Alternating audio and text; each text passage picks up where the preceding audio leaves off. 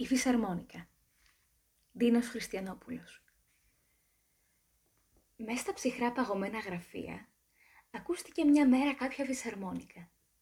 Το δηλό της τρεμούλιασμα ξεχύθηκε σε όλο τον όροφο, μπερδεύτηκε με τα πρωτόκολλα και τις ενστάσεις. «Ποιος παίζει τόσο όμορφα», αναρωτήθηκε η δακτυλογράφος, και κάτι ξύπνησε μέσα της από την πρώτη της άνοιξη.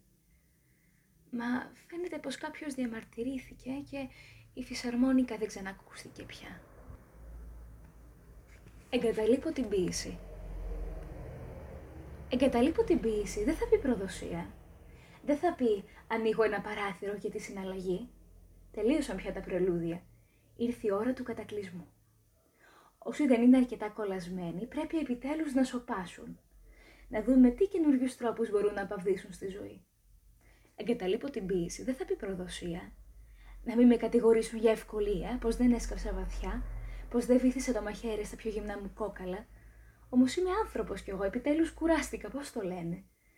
Κούραση πιο τρομακτική από την ποίηση υπάρχει. Εγκαταλείπω την ποίηση, δεν θα πει προδοσία. Βρίσκει κανείς τόσους τρόπους να επιμεληθεί την καταστροφή του.